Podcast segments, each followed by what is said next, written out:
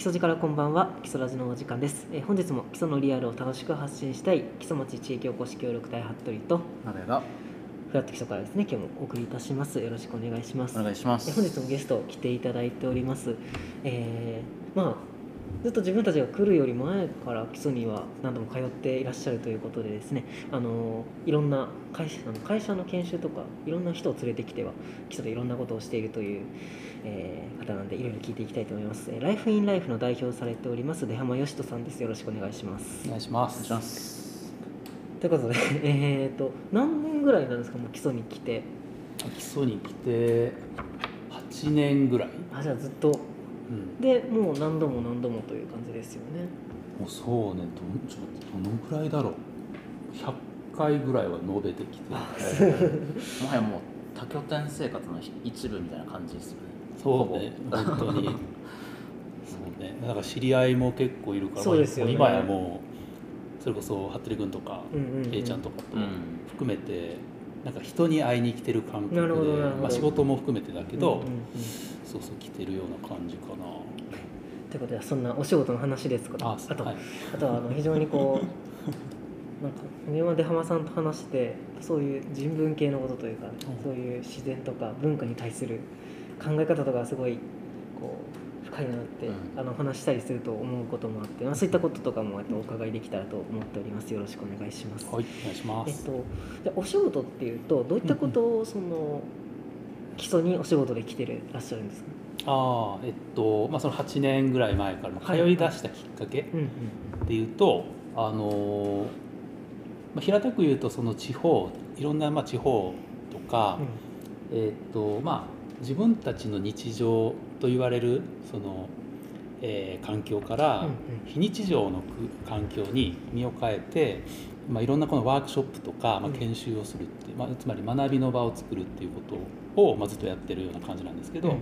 なんかその日常から非日常にこう行くとすごいあの普段は気づけないこととか、あーはいまあ、あとはそのやっぱ普段出会わない人と出会うっていう、そういうまあこともできるので、まあ、ある意味ではその凝り固まったその同質性の高い価値観から外に出て、いろんなその価値観に触れることができる。はいはいはい。そうするとやっぱ自分をこう見つめ直すみたいなことの、えーきっかけになったりとか、なんかいろんなそうそう学びがあるなっていう、まあ、そういうなんかこう特性を生かしたような、はいはい。まあ、研修とかワークショップみたいなことをやってる。なんか一般的にこう旅行先に行ってなんか普段気づかなかったことに気づけるみたいなのの、うんうんうん。もっとこう本格的な。あもっと本格的な。もっと仕掛けていこうっていうことですよね。そういうことそういうこと、うんはい。でです。それが越境学習といううんうんことなんですよね。それが、なんかあの一般うん最近というか、うん。一般的に強いて名前を付けると越境学習、まあ、境目を越えてうん学習をするっていう、うん。そう。その基礎その時はいろんなところとか見てて、うんその場所の一つとしての基礎だったんですか。ああそうえっどとね。その基礎とのつながり、なぜないぜ基礎だったの最初が。もともとあの僕らのライフインライフっていう会社でではなくて僕はあのはい。副業的にいろいろやっているので。あのまあ、主主でやってるというか、あのまあ、とある人材会社で人事をまあ当時やってて、はい。でそこでやったんですけどその当時木曽町の前にあの僕たちが主催ではなくて他の会社が主催で、あの北海道の美瑛町っていうところで、まあ、ちあそこ美瑛町を舞台にした研修をやってて、はい。で、まあ、そこにそのと、えっとうちの社員うん。も参加してたり、まあ、僕自身もそこの事務局としてやってたりっていうのがあってでもなんかやってるうちにその自分たちでも作りたいねみたいな話に社内でなって、で探し出した中であの美しい村連合あそうがまあ基礎がね、あるし。で、まあ、美瑛もそこでそうですよね。で加盟してて。で美瑛のその美しい村連合の事務局の人とかに聞いたらたまたまあの基礎の人が当時まだ東京事務所っていうのがあって、はい。美しい村連合。そこに基礎の人がまあ一人派遣されてたというか。へで基礎町ってあるよっていうところでなんか相談に行ったのがきっかけ。あそうだったんですね。へそうです、ーでじゃあ基礎に行ってみようってなって、うんうん、早早8年ということ。8年。まあちょっともうもうわもう一ドラマあるんだけどまあいいか。えいやいやいやいや。いやいやいやそんな言わ れちょっと聞きたいしかない。はい。いやあのその当時美瑛の人に紹介を受けて、はいはいはい。で他にもその、えっと3つぐらいかな。そうですよね候補地が。を、うん。うん。でいろいろ視視察も含めて行って、はい。で本当はね、まあ、ちょっとこれあの地地地域名出すあれなんで、まあ、ぐ群馬のとあるところで、うん。あのやろうとしてて、うん。まあ、進んでったんだけどでいよいよじゃあトライアルとかトライアルのプログラムやろうっていうぐらいまで行ったところでなんかポシャったの簡単に言うと、ほまあ、まあな中ははしょるけど、でもやばいってなって、であのまあ募集もかけてたのね社内で。はいはいはい。でもう決まってると。やることが決まってもうまずいまずいってなった時にそのあの基礎町の人に「すいません」と「こうこうこういう事情で」って言ったら「もう分かった」と、うん。もうあの今週から来週空いてるとこかとかで連れて行ってもらって町長に話してもらってっていうのが即席で。ででなんとかかんとかできたのよね。うんうんうんであのそれは本当に今やってるものの、うん。なんかもっとあの荒々な感じだったんだけど、今考えると。はいはいやっぱそこ実績ができて、うん。そこであこういうふうにこうか改善っていうかうんやっていいなっていうのが見えて、でそこからもう一回やって今やってるものの原型みたいなもっていうので、はいはいまあ、ある意味でまあ基礎にまあ救われたというかあそういう感じの受け入れてくれたっていうのはうんうん。なんかあるかなあった、うんうん。そうそうそう、今やっていることっていうかそのじゃあ中身についてですけどうん今はそのどういう基礎に来てどういう、えー、と越境学習をされてうんうんうん。うんいるのかというところを。はいはい。と僕がやってるのはあの五感とかうん。感性とか、まあ、身体性っていうんですけど、まあ、要は頭で考えすぎずに気づき学びを、まあ、あの得ていくっていうそういうタイプのものをやってて、でえっとまあ、具体的にやってることは、うん。まあ例えば木曽町でやるときはあの、まあ、基本的にその地域のならではの特性みたいなものを生かしながらプログラムを組むんですけど、はいはいはい。えまあ、基礎といえばやっぱあの自然うん感、まあ、この,、まあ、あの山の風景とか、ね。まあ、谷山谷というかね。でここでこの景観とかってやっぱりいろいろ僕も言ってるけどやっぱなないというか、うん。夏場とかは本当に山がせり出してくるみたいななんかうん。プレッシャーみたいな。うん。うんうん。で冬はなんかもう真っ白になって階段なんか行くともう極寒みたいな、うんなんかそういうところを、まあ、季節ごとにまあプログラム若干の違うんだけそうですね。ど、アクティビティみたいなものをそこでやって自分のその体を解放していくっていうのかな、はいはいはい。あの都会にいるとどうしてもこう感覚が感覚遮断みたいな感覚ってやっぱあって僕の仮説としてはあの情報多すぎるから全部取り入れると疲れちゃうんうんだよね。で感度が高い人とかってやっぱり生きづらいなっていう社会だと思っててだからまあ基本的にこう閉じながら生きてたりするっていうのが無意識的にあって、うん。うんこういう自然の中に来るとなんか開いてもなんだろうな心地悪くない。うん。あの鳥の声とか水のせせらぎって、まあ、一見そのデシベルで測るとうるさかったりすると思うんだけど、うん。あんま気にならない、うん。工事の音ってめっちゃ気になる人工的な音だからそういうのってすごい体に内蔵されてる自然とのなんか調和性みたいなものがあるんだと思っててそういうとこ生かしたりとか、あとは、まあ、あの町の人と例えば働くとか生きるってどういうことかっていうその価値観を交換するような対話をしてで、まあ、自分のそういう生き方とかっていうのを見つめ直していくっていうのを徐々にこう自分の体を土地になじませながら、はい。はいあのまあ、自分をフラットな状態にしたしながらこうなんだろうな頭で考えすぎずに自分が何がいいと思ったかっていうのをその受け取りながら自分のこう内省を深めるみたいなことをやってるです。そのただアクティビティをやるのと、まあ、違うところで言うとそのあえて内省する時間とかタイミングっていうのをこう設けて設けてっていう感じなんですか、あありますね。あの、そっか。えっと、これどこまで喋ったらいいんだろう。なんか、かなりマニアックな話にもなるそっかなりすぎて えっと今聞きたいのはだからその普通にこっちに来て、えーとアクティビティしてで街の人と交流して、と一歩ふあのだから、学習だからそこあそうそうそう。プラスそこだからその得た体験を学びに変えていくステップみたいのがあると思うんですけど、ああるある。そこについてちょっと、あ、オッケー、はいわかりました。あさっき服部君があのた旅旅のなんか進化版ですよねって表現が。まあもうまさにまあそのいあの感じでいいなと思ってて、まあ旅先に行くとなんか自分の体のモード変わる、うんうん。あーみたいなこう、背伸びしてあーみたいなね。なんかあーしか言ってないけど。で要はそこにそれだけだとまあそれだけでもある意味いいっちゃいいんだけど、まあたただのリフレッシュをこう学びにみたいなそうそうことですね。でそこにで何やるかっていうと、うん。あの言語化をするっていうのは一つ、うん。言葉にする。はい。その感覚をちょっとあえて言葉にしてみるっていう要は例えばあの人とこうやって喋ってて、うん。あ全然違う価値観の話を聞いた時にうわなんかすごいなって思ったとするじゃない。うん。うん。いやなんでそれすごいと思ったのかってもう一段掘り下げてそれを言葉にしてみるっていうのをあのそれでなんか時間の提供したりとか、うん。まあ、プログラムデザインっていう中でやってて、まあ、それを対話との手法とか内政とかを深めるような、まあ、あの考え方があるんだけど、うん。まあそういうのを応用しながら作ってるような感じですかね。はい。うん。だから言葉にするっていうのは一つ、うん。その、まあ、学びとしてってうんことですね、そうそれもあれですかかなんか会社の人たちにこううんうん広くやっていくというか対象の人というのはどういった？えっとまあ、基本的には、えっといわゆる都会で働いてる会社員の人って感じですかね。うん。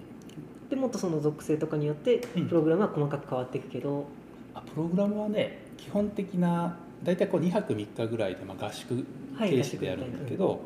そあの全体の型はあって、うんとそれにのっとってあとはまあ変えるとしたら季節によって変える。あーあつまりできることが変わってきたりするし、季節その季節でその土地を一番なんかこうある種こ五感で感じるに感じられるっていうところのそうそうそうそうですね。デザインは変えるけど人によって変えたりっていうのはあるような、うん、あなんかねプログラムをうん。一応あるんだけど、はい。全然変えちゃうんですよ僕。うん。それはあのもともと計画されたものではなくて、あ一応すあ型はあるんだけど、うんうんうん。あどんどんく崩していく、んでそれはその場の流れがやっぱあるから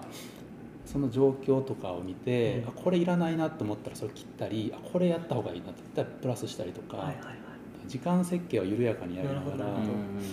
から結構そのジャズみたいなことやってるって感じ。アドリブアドリブ性があ感というか。って普通のそのプログラムされ切ったツアーとかとは全然違うわけですね。違う。何時りにどこって何時バス乗ってここ行きますって道決まってたりして工程表がバーってあるわけじゃなくてではない。そう。もっと緩やかな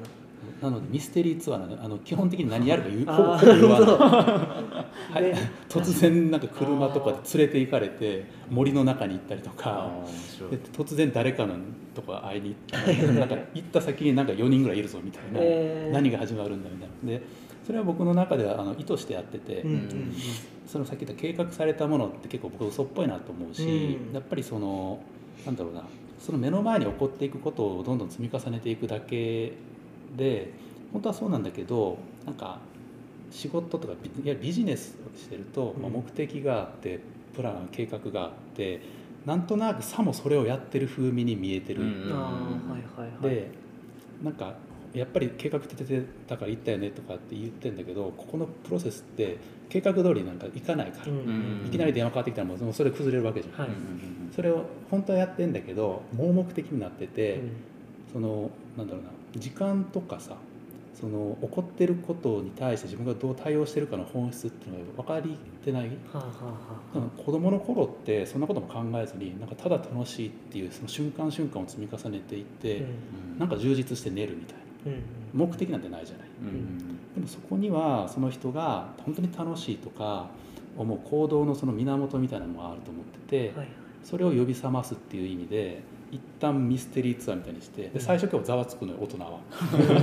何するんですか？ってこれあの正解求めてくるから正解ないんですよ。ああまあ強いて言うならあなあなたしか持ってません、はいはいはい。そんななんか全部言っちゃうとそこに合わせてそれもそれで合わせてくるからある種こっちの単力で何をやるんでしょうねとかで一応趣旨はあるんだよ。うんうん。最後こういうことやります。でもそれはこっちが与えるんじゃなくてそっちが感じて得てもらってということあそうそう。なので五感とかで感じあなたが何を感じてっていうことを、はいはい。あ全て大事にしますと。いうようなことをやってるから、うん一見分かりづらいけどどんどん変わっていくというか、うん。普段のものの考え方がこううまく固定観念がこうどんどん揺らいでいって、はいはいあそうじゃなくてもいいんだっていうこううん。究極のある意味での安心安全誰も何も言わないし、自分が自分としてあるっていうことがその場でどんどん作られていくからこそ自分のその内省というのが深まっていくみたいな。そういうねあの表面的には遊んでるだけみたいに見えたりもするんだけど、別にそれでよくてそうそうそう遊びが悪いって誰が決めたんですかみたいな、うんまあこともあるし、まあ遊ぶ人ですからね。そうそうでそう。もなんかすごい共感することがめちゃくちゃあってなんか前にその出浜さんと力で少し話した時に、そのなんかその時だけかみたいなそのなんかえっとなんて言ったらいいんですかねもうこの瞬間がもうこの時しかだけしか起きないみたいなこのなんていうのゆ唯一性みたいななんか一回性一一回性。うん。にすごくなんかこだわられてるというか、なんかすごい大切にされてるっていうのがあってなんかこの正解がないってまさにそうな気もしてて、例えばなんかそれこそ最近服部君と一緒に家直して小屋直してるんですけど、漆喰塗ってる時に正解なんてもうないじゃないですか、うんない。もうその綺麗ないわゆる一般的な正解的なツルツルな正解はあるけど。でもそれこそ山さんが言った誰が正解って決めたんですかっていうのがすごく自分の中でやっててあって、うんうんなんかむしろこうちょっと跳ねてたりとか、うんうんうんうん。あのーなんだろうこうザーって ミスったようなところとはいはいかすごく人間っぽいというか、うんうんうんその自分の味が現れててなんかそれやってる時そのうんさっきおっしゃられた安心安全みたいなこのメンタリティーその誰にも何も言わないけど自分の中に正解があってみたいなのってすごいこの漆喰やってる時めっちゃあってで自分と壁との 対話みたいな最近すごい感じててそれにすごい流動性もあるし、ん。で僕も結構そのいなんて言ったんですかねこう、うん、これをずっと毎日やって毎週やってみたいなパターン化がすごく苦手で。あでこの流動性の中になんかもう全て僕のなんかやりたいことがあるみたいな感じでしっくり練ってるのがすごい思って、ーうんうん。この正解がない安心感ってうんうん。めっちゃ大事だなってすごい最近思って、うん今すごい共感しながらうんうんってこう聞いてたんですけど。いやそうそうそう、うんまさにその漆喰もある意味でもそれってその人の美意識なんだと思うのね、うんある意味では。でその美意識って別に誰に外側で評価まあなんか社会の評価というものがある、うんうんうんはいにそれに合わせて「えそれちょっと汚くない?」って言われたら「え？みたいな、うんうん。別にこれでいいんだけどみんなから言われたらなんかとりあえず直さなきゃってなっていくってこれが多分社会の構造の中に組み込まれてて、そうじゃないという世界もあるよねと。うん。でだからそういうのを担保してる時間っていうか僕がやってるっていうのはまさに漆喰と一緒だと思う。で、まあ、逆もまたしかりで正解があった方が楽っていうことも人間のやっぱ、置きどころがあった方がいいんだけど、うんはいはいはいないんだよね残念ながらこれは。あの動きとか揺らぎとかっていうことが生きていく中でもどうしてもつきまとう。であのせちょっとあの僕のゾーンの話していいですか？いいです全然いやいやお願いします。いやいいですよ。あのえっと要は物事とかの本質って僕は動きとか揺らぎとか流れっていうものがすごい大事だなと思ってるんだけど、例えば右と左があった時右と左そのしあえっと思想ではなくてねなんかうん。やっぱ A と B があった時うんに、えっと A がいいんだってなった瞬間これ固定化するとあのダメなのよ。うんうん。でこれは生物的生物学的にもそうで全てはこう動いてんのよ。全てあの微生物もそうだし、まあ、このしん、まあ、あの人人人体もそうだし動きが止まるとつまりそれは死ぬってことになる、うん。で組織も一緒でよく硬直化した組織とかってあイノなんかイノベーションが起きないとかもそういうのも言われたりするじゃない、まあ、つまりこう常にこう何かに合わせて流動的にっていうのが生き物の本質だと僕は思っててだからそれは自分の考え方もそうでこれはこうだってつまり漆喰はこう塗るべきだってなった瞬間にあの柔軟性を失ってうん。時代が変わっていったりした時にいや全然違う方がいいんですけどみたいなことになった時その人はもうそこで止まっていや絶対絶対こうだっていう、もうどんどんどんどん狭くちっちゃくなっていく。そのあたりでその軽やかにこの生きていくとか、っていう意味で言うとやっぱ流れとか動きとかっていうのがやっぱり本質にあるからそれって大事だよねっていうことは僕は思ってて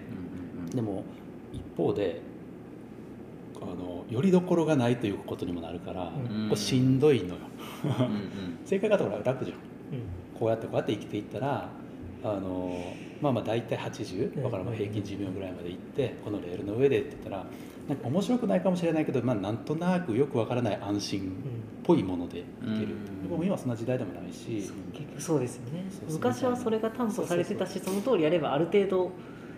まあ、景気もあるけど景気も良かったしっていうのもあるけどちゃんとそこに行ったけどやっぱそれってその行ったらそこのその評価の担保を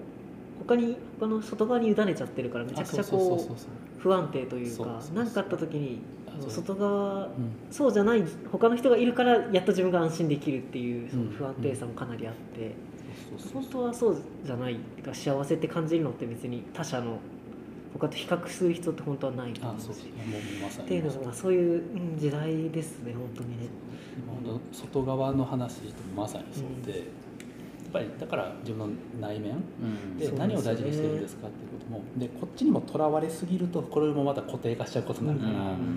でもあんまりこう普段考えないことでもあるし自分は何大事にしてるかって案外気づいてなかったりするから、そこを見ていって触れていってあとはまあ出し入れみたいな世界、うん。これが僕の中で動きだから、どっちもいいとか悪いでもないっていう、うん。はい、そんななんかちょっとままだいろいろそうですね。これ多分ねいくらでもいくらでもあの2時間えあ番組の東洋思想とかそうぶ物理学とかいろいろあ そう自分もやっぱり物理物理学と手塚治虫のあれあ入り口だったりするからあらえそうか。多分似てるんですけど。なるほど。そうまあそれはまたその3時間番組の時うんあのに誰が聞くのかでも好きな人いると思うんですよでも結構いるんですよね。だから これで多分3時間喋っても聞く人は聞くと思うんだけど多分聞きづらくはなっちゃうのでまあまたそれはそれでということ。でうんうん。まあそれを基礎でまあされてるということでうまく編集してください。いやいやいや。でなんかそのしねなんだっけ？特にその基礎でやるときやっぱ四季をすごい重要にされるってことで、うんうん。あのちょっと例えばなんか冬はこういうことやったよとか夏はこういうことやったよっていうのをはいはいちょっと聞いてみたいと思うんですけど、はいはい。えっと、そうね。最近やったのがちょっと冬だったので、はい。まあ冬の話からすると、まあ今年なんか本当雪がすごかったから、いやまうん。本当にあその雪、まあ、あの雪えっと雪中の森に入るっていうのかな、うん。まあスノーシュー入って。っていうのをただやってたっていうことと、あとはまあ自由時間使ってもうお好きにどうぞっていう感じで、えーファットバイクやってみたりとか、あとはまああの本当にこうチェアでこうただこうブラーして、まあ、あと焚き火したりとかっていうのをやったりしてて、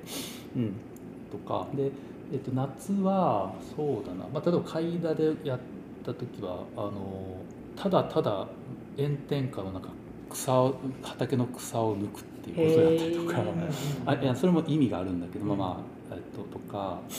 実際あの半日ぐらい僕よくフィールドワークっていう名目で、あのあるそのテーマを渡してうん。10時間にするねその研修をする時に、うん。その中でいうともう自自転車であの結構階段ってこう高低差ある、すね、をあの e バイクとかじゃなく普通のマウンテンで自力バイク。で自力バイクでなんかいろいろこうあ汗かきながらやったりとかっていうのやったりしてて、うん。まあ、それも全部五感というかそういう季節を感じたり、うん。まあそういうことなんだけど。それを感じるにはすごいいい。魅力的な場所というかいいところで階段とかは特にすごいいいし、うん。そうそう。まあ、例えばそんなことやってたり、はいはい。うん、秋は寸気にちなんだ何かやったりとかうん。赤株系のやったりとかもしたことあるし本当もういろいろ。うなんかそれを突き詰めると本当に地域に地域の文化にも触れるっていうのも面白いですね、その寸気とかもそうだし、そうそうそう、うん。あとその草刈ったりとかそういうなんかし言ったら地域の仕事だったりをするわけじゃないですか、いやそうです。まあそこに、まあ、季節がかなり生きているっていうのは、まあ、基礎の面白いところうんうんだと思いますよね、うんうんうん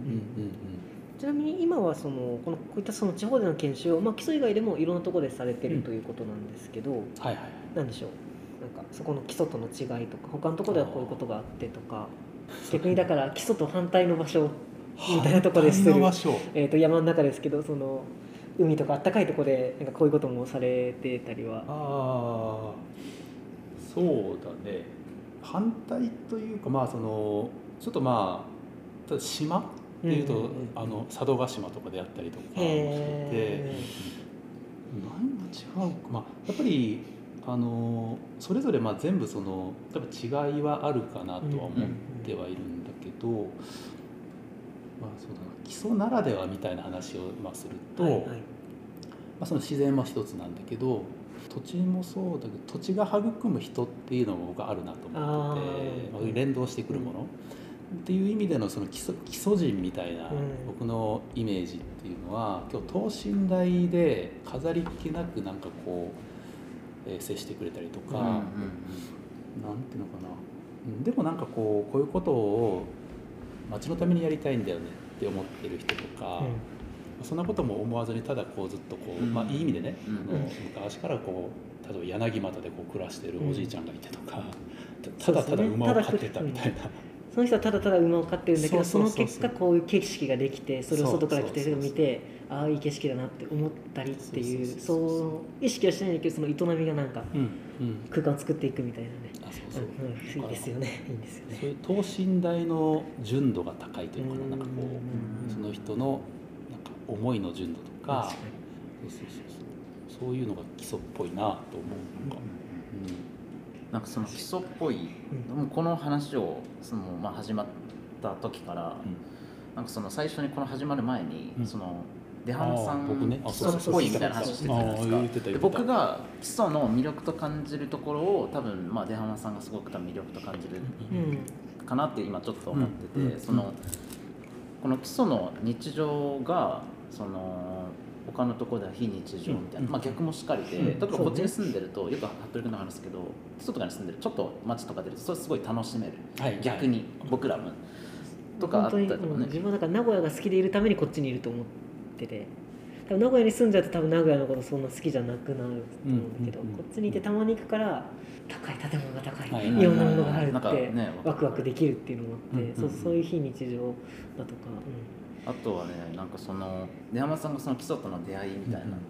と基礎のと出会いか。がすごく基礎っぽくなんかこう思ったらすぐできるというかでもその思ったらすぐできるんだけどやっぱそこには人がいて、うんで人と人とがつながって思ってたことがこう具現化してそれがなんか物事とかなんか現象になっていくみたいなのもすごく基礎っぽいなって思ってでもう一つなんかその人を人としてとかその人をその人として見てくれるみたいな。例えばその僕がそのまあなんだろうこう28年間生きてきて、うん。この中でこういったことやったらなんかこの場所良くなると思うなとか、うん。なんかこういったことしたらなんか面白そうだねって思ったことってあんまりこう多分理理解されてこなかったというか、うんうん。うん、なんかうんなるほどねみたいな感じで終わっちゃってた感じが基礎にまあ去年2021年4月から来た時ここ行ったらうん。めっちゃ面白いやんみたいなうん。言ってくれたりとかそれこそその僕が初めて来た時にまあフラット基礎のあの坂下香奈さんとこう2日目に話したんですよ。かなさん何やってきたんですかとか僕実はこういうことやりたいと思ってるんですけどどうですかねみたいな話した時にめちゃくちゃ面白いやみたいな言ってくれて、あこれって自分の中で面白いと思ってたけどその面白いっていうものがなんか共感されたみたいな現象が今まであんまりなくて、うん。まあ、もちろんその海外行ってて友達まあ僕は特に海外の友達となんか通じ合うことが多かったんですけど日本に帰ってきてからその感覚があんまりなくて、なんかそのだから僕はこう基礎旅してる感ってい。うその海外感もあってオープンな人も多いしなんか、うんうん。それがすごくなんか出浜さんの基礎っぽさというかああなるほど。なんか面白いなと思って、はい。でなんかその、まあ、こことかと今関わることがあるからなんかその今こう基礎にいる高校生、まあ、松本子とかから通ってる子もいるんですけど、そのこう基礎って何もないよねって思ってる子も多い、でも基礎を魅力って思ってる子も多少はいるんですけどその電話さんみたいにこういろんな土地に行っていろんな場所を見て、基礎めっちゃここ面白いねみたいなうんことをこう言う場所をなんか僕ちょっとなんか来年設けたいというか。おおぜはいやりましょう。なんかそれそう思って。うんその僕が海外とか出た後に地元に帰った時に、あ自分は本当こういう写真撮りたかったんだなって思ってたところがそのなんか海外のインスタとか見てて地元にあったみたいなでもそれ知らなかっただけみたいな。だから例えばもしかしたら地元の高校の子とか中学校でうん。僕こんなことやりたいんだよねって思ったのが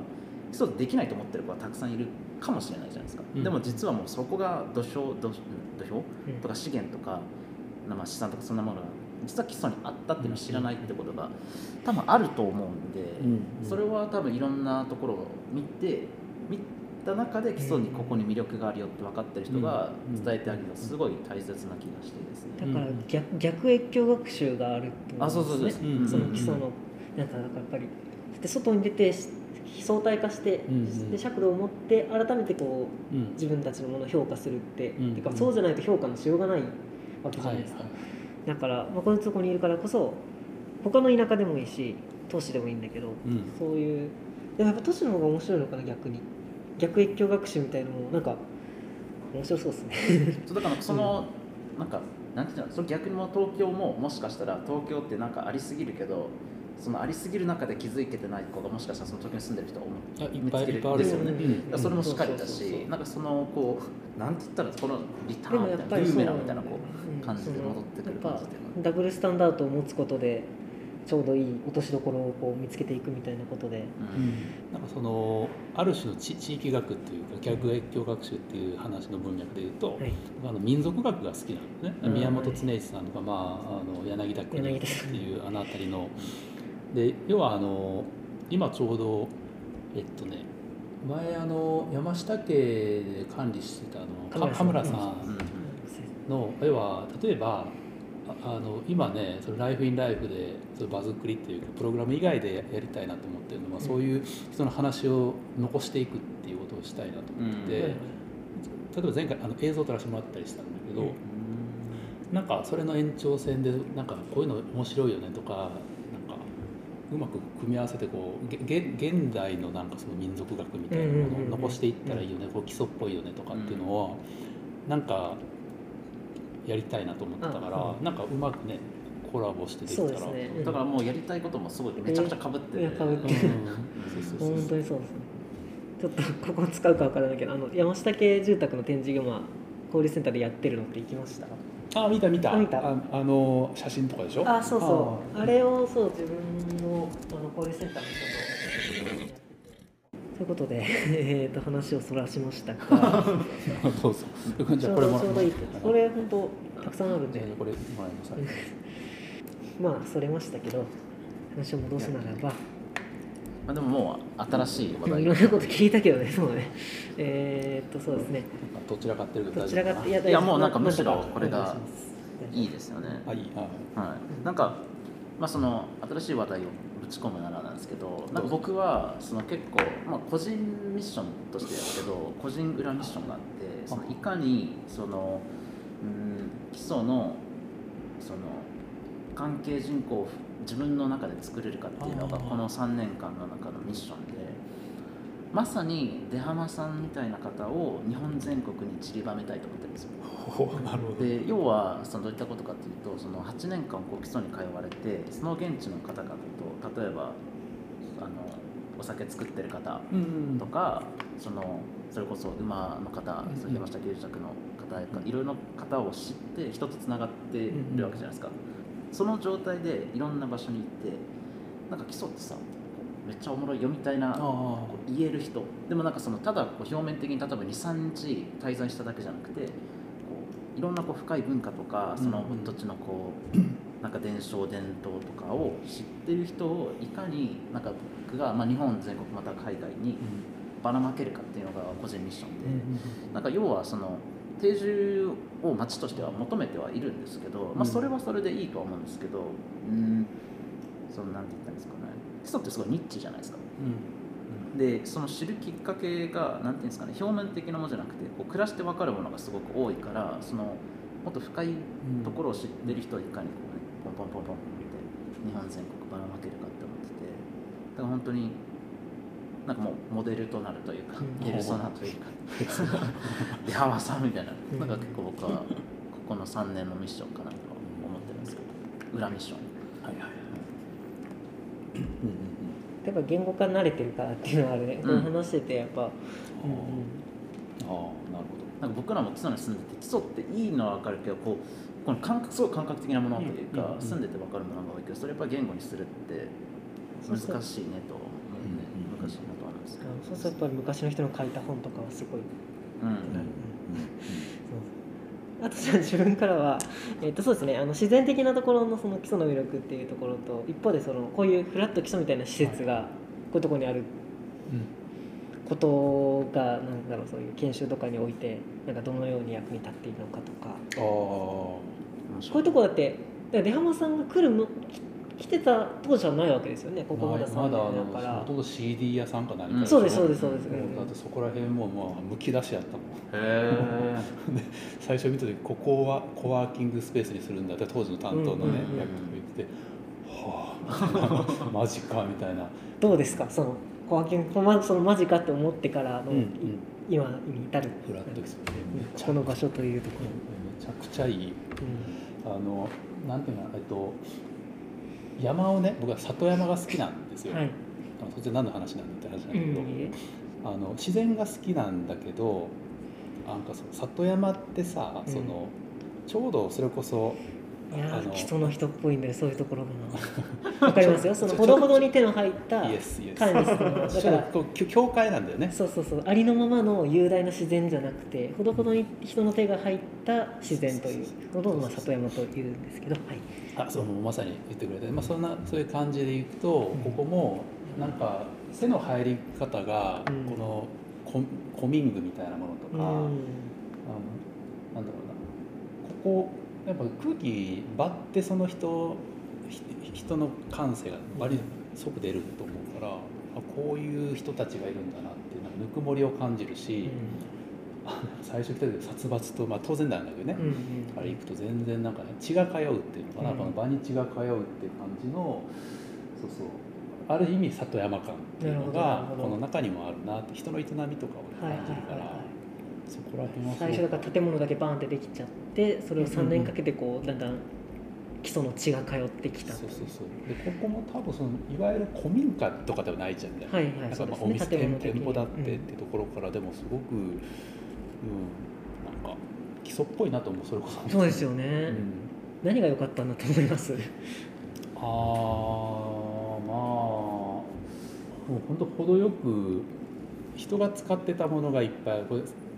坂下さんの家から持ってきたりとかそんなのもあるのかな？のもありますね。あとはそのこの机とかはその廃校になった小学校のえっと床材かな？をうんうんうん。DIY して作ったものだったありこの辺りも、うん。えーだからそういうなんだろうな。もともと基礎どっか国家でその誰かが使ってたものがいろいろリメイクされてあったりとか、そのままあったりとかっていうところの感じは多分あるんじゃないかな。なるほどなんか新しく買ってきたとかでもなくて、ななんまあ、暮らしを感じる、なんかちょっとそんな感覚かな。なんかあそうそう基礎ってそうそう他の地域あの洗練されたものとかっていうのってあるじゃない？なんかある意味で。あはいはいはい。なんかそのすごいシャープにすごいなんかこう例えばアーアーティスティックなみたいな、そういうイメージ感のものって。それもそう好きなんだけど、うんここはなんかそそれより暮らし基礎は暮らし営みっていう感覚で出ますそうそうそうやってるそうですよね。ものが出てるんじゃないかなとしか表現できないけど。多分そういうものをまあ、それがものにも現れてるってことですよね。一つこの場所としてと空気と連動するから、ああそうね。いやそうというのはやっぱりもう基礎に限らずですけどいろんなところでこうとりあえず建物お金が下りてから建物がバーンとできて、うんうんそれをどう地域になじます本当の意味でうん。なじませて持続させていくかっていうところで、なんでここはこんな感じでいい感じなんだろうなっていうところでなんか一つちょっと意見というかね 聞きたかったということなんですけど。確かに物を一回古いものを持ってきちゃうとそのものになんかこう宿ってるあるとですけどその流れというか昔からこう基礎にいたその感じっていうのが場所にも伝染してってうんでそういう場所になっていくみたいなとこはあるのかなと思いますね。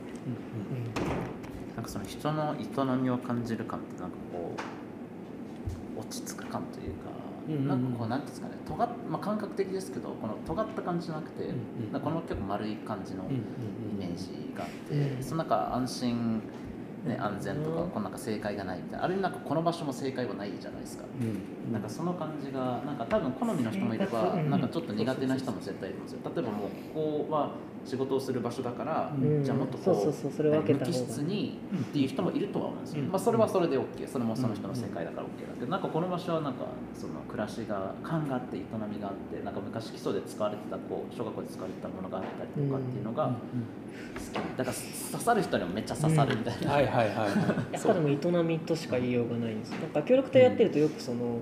仕事作りでなりわいなりわいって言うんだけど、うん。なんか違うなって思ってて営みなんだなって最近思うんですよね。まあ、何が違うかっていうと、まあ、なりわいって、まあ、なりわい結構仕事ベースというか、うん仕事をどういう仕事を作っていくかみたいな話だけどなりわいは生活があって、そこに仕事が乗って、まあ、それをこう境目をあはっきり決めない中での一つの個人個人にある文化での生活みたいなのをほわっと言ってる言葉で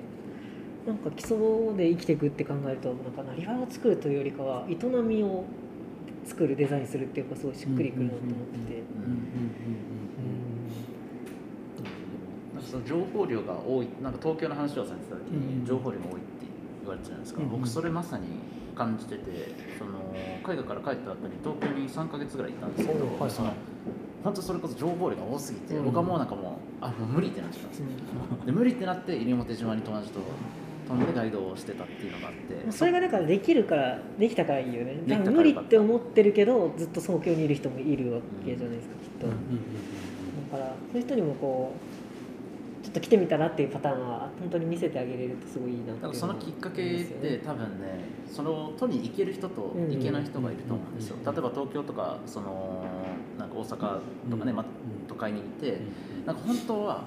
こう自然がある暮らしをしたい。でも例えばそれが金銭的理由であったり、うん。まあ、いろんな理由があると思うんですけどなんか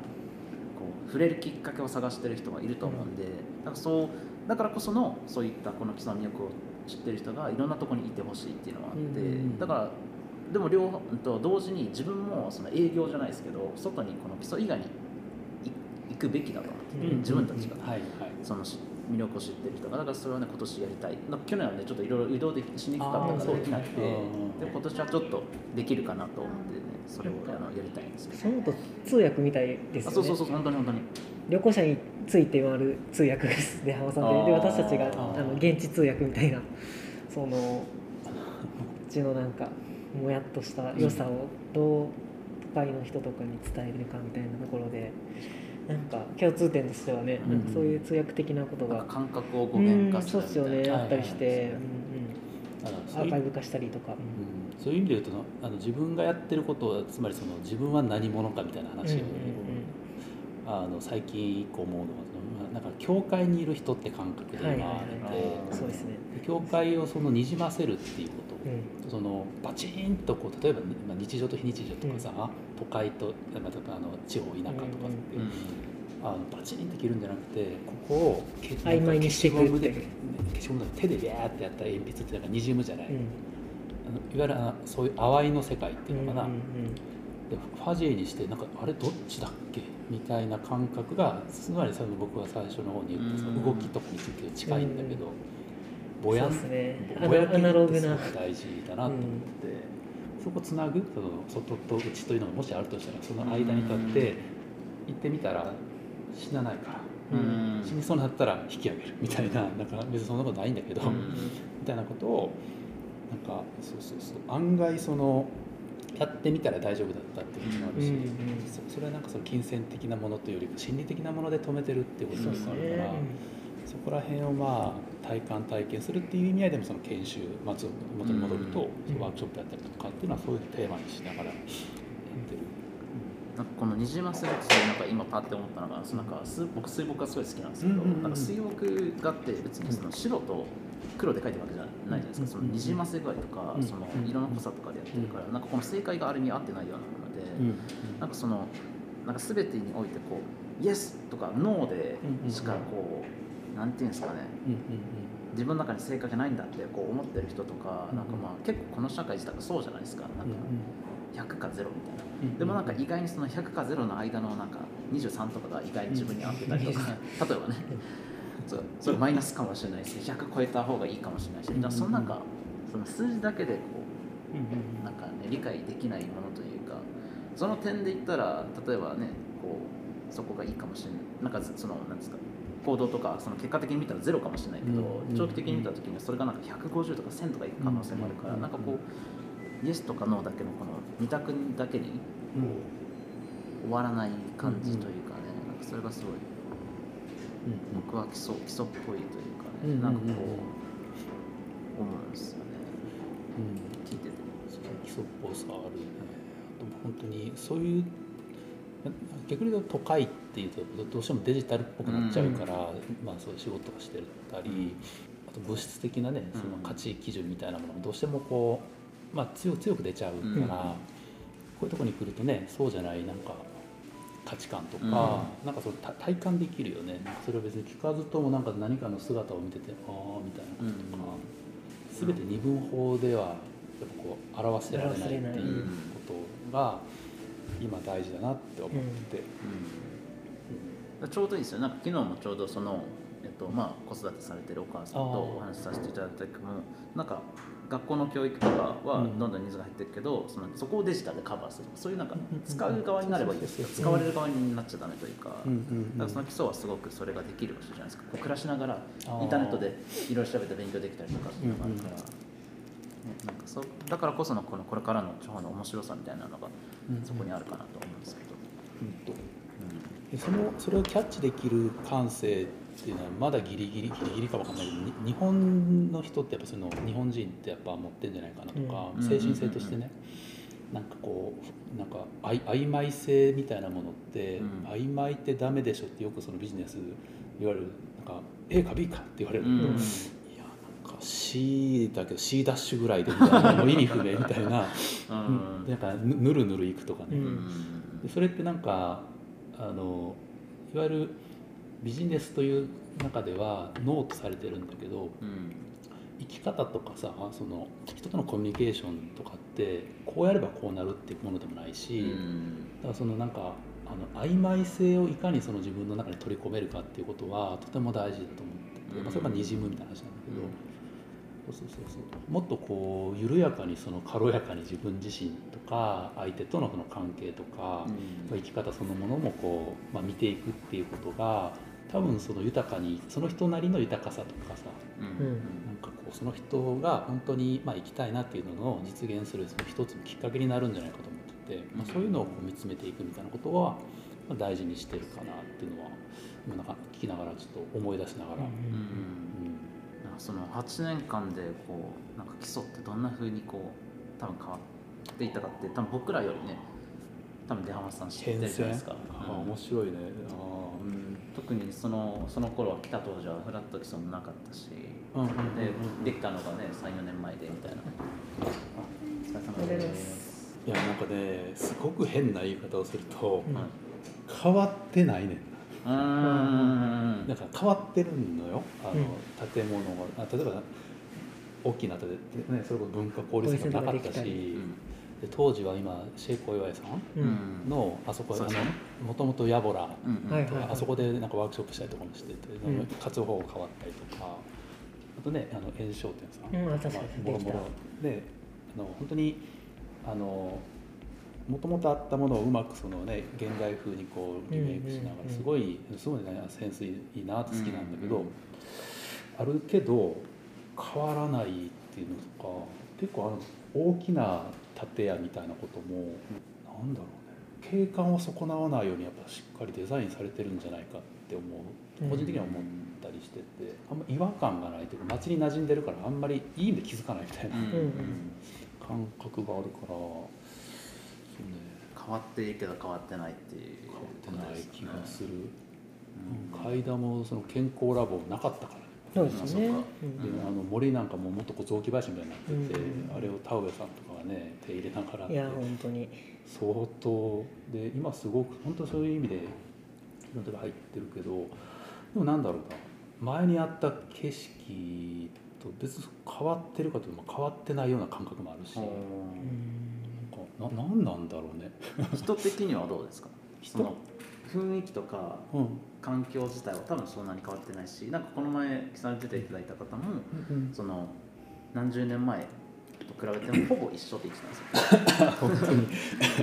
らしくて。うん。でも人は減ったり増えたり変わったりそれこそ流動的に動いてるじゃないですか。うんうんなんかその感じはどうですか？そこもあんまり。あ僕が関わってる人という、まあ、どうしても限定にはなっちゃうんだけど、うん何かを継承しようと、まあ、意識的なのか無意識的なのか分かんないけど継承しようとしてる感覚の人が多いんじゃないかと思ってて、うん文化とかうん歴史みたいなものを。だから案外そこの違和感もないというか、なんなんつうかな。例えば2人もなんかね人文系とか文文化とかっていう話があったけど、そういう基礎っぽいもの基礎でこれはなんかいいなって自分たちが思うものっていうのをなんか先人が作ってきたものから多分見出してるんだと思ってて、うん。それを継承していくような感覚で一緒だから。だから、うん。なんだろうな。なないがしろにして何かなんか全然違う文化みたいなことで言うっていうのが感じるから話しててもなんか1年前来ました2年前来ましたっていう人でも案外前と変わらないというか話してるものの内容としては。僕もそれ結構あの思うところがあってこう基礎に、まあ、特に移住してきた方の多くが、うん。その基礎のなんかこう伝統とか歴史とか、うんまあにすごく魅力を感じて自分もなんかこういうものをこう受け継いでいきたいっていう人がすごく多いなって思っててなんかそれを特に感じたのが、まあ、その12月にライブがあったんですよねフラット基礎で、うんうんうん。そこであのパーカッションやられたくまちゃんって方がいてその方と話してたんですけどその方はこう山梨の北杜市に住まれてて、うんうん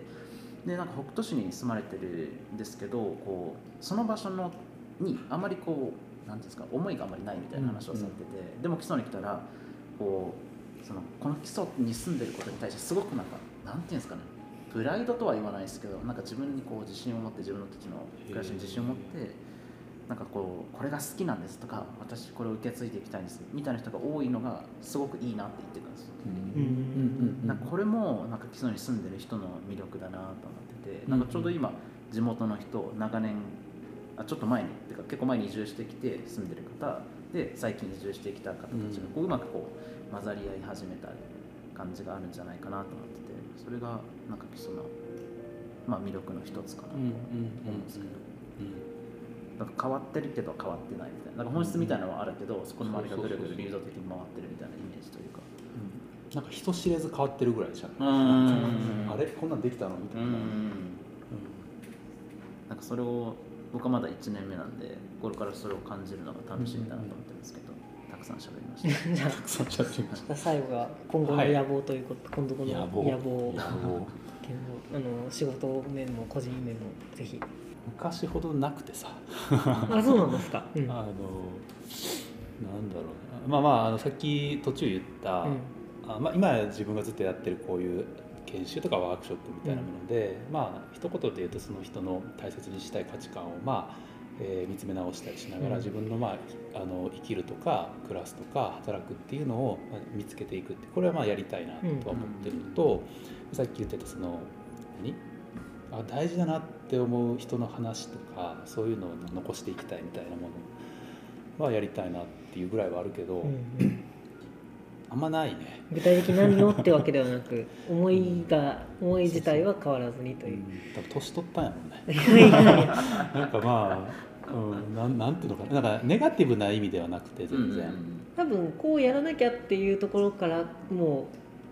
らなきゃもなかっうなんだろうその思い自体があって、うんうん。そのそこに行き着くやり方についてのこだわりがなくなるとでもそういうことになるじゃないですか。次こうこれをしようというよりかはた。いろんなことやってって、まあこうなってくれたらいいなぐらいの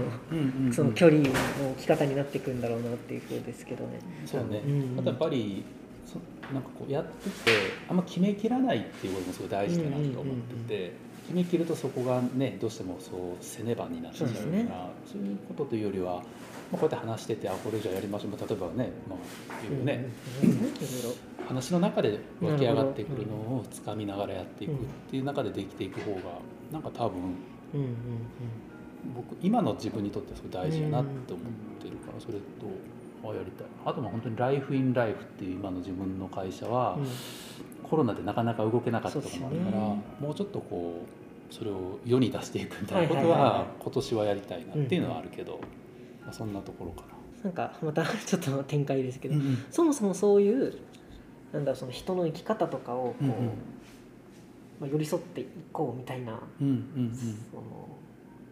そこをしようって思ったのは何かきっかけというかどういう思いでそういうことをするようになったのか自己分析だ、最近それめちゃくちゃいろんな人に聞かれる、うん、まあでそれは案外考えたことなかったんだけど、はい。なんとなく思ってるのはうんとね何かの反作用的にそれを考えてる感じじゃないのね。うん。例えばそうできなかったからこれが大事だっていうこういうエネルギーもあると思うんだけど、うん人によって。僕はそうではなくてなんか健やかに生きてきたの。よ。なるほど。なるで感謝。うんまあそうまあで感謝もそうだしなんか親父があの要は自分の好きに生きたらいいよっていうことを字でなんかやってくれたというか、うん。だからそういう中でやってたから、まあ、別になんだろうな。じ自分でというか、まあ、当然人とつながって生きていく前提なんだけれども、うん。まあ、自分として生きるっていうことってなんかある意味では自分の中で当たり前感みたいなのがあって。でもなんかそうなできないっていうこととか、まあうん自分自身もさ100%やっぱこれはちょっと一歩踏み出すの怖いなみたいなことあるじゃない、でも葛藤の中なんだけどよりなんか本当はこうしたいんだけどちょっとそれこそ西表島に行けないみたいな感じのはい。あるじゃない、で見た時に、まあ、別に僕はその人に対して人生をし背負おうとはまあうん全然思ってないしそんなことできないからでもなんか何かそういう求めてるものがあって自分が提供できる何かがあった時に時間とかね。うん。なんかそれで変わるきっかけ作りができたらまあいいかなぐらいとかかなだからあんまりそういう感じ。まあ親父の教え。はいはいはいかな。ひ一言一個言うと。それも伝承です伝承です伝承。受け継がれた。うん。そうだね。だからあとはそうもできない人も世の中にいるっていうのを見るとっていうのもあったりしますかね、その自分は何の不自由もなくやってって、まあでも、まあそそんな順まあ順風を立てるわけではないけど、いろいろあるよいろいろあるけどそのたらでもなんだろう自分で選んでうん。困ったり悩んだりをしてっていうのできててうん。なんかそこがですなんだろうな自分の人生をこう統計的に扱うような感じの人とかも見るとやっぱなんか。うんなんかそうでもそうじゃないパターンも見せてあげれたらいいなってなんとなく思うみたいな。はいはいそういうこともきっとああるというかその大人になっていく間でなんかそういう人いろんな人と会ってそうやって感じてっていうところも、まあ、自分はあったんでですよね。なんかそういうの、はいはい。こういうのを思うようになったのは、うんうんうんそうそうその大学の時にまあそういう、まあ、いろんな人いるじゃないですか、うんうんうんうん。うん、うんうんっていうふうなんですけど、まあ、いろんな人に会ったいろんな人に会って、うん、まあこれもまた話すとごちゃごちゃなんですけど。きっかけでも結局こう親とか周りの人にそうしてもらったから自分もそうしようみたいなもっと単純に言えばそういうことかも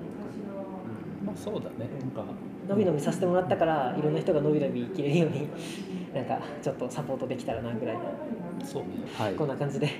はい、よろしく、あの今日もありがとうございました。はいということでえっ、と、まあ、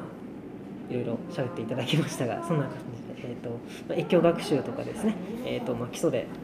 まあ、まあ基礎大人の学び場ってことですね。基礎を大人も大人も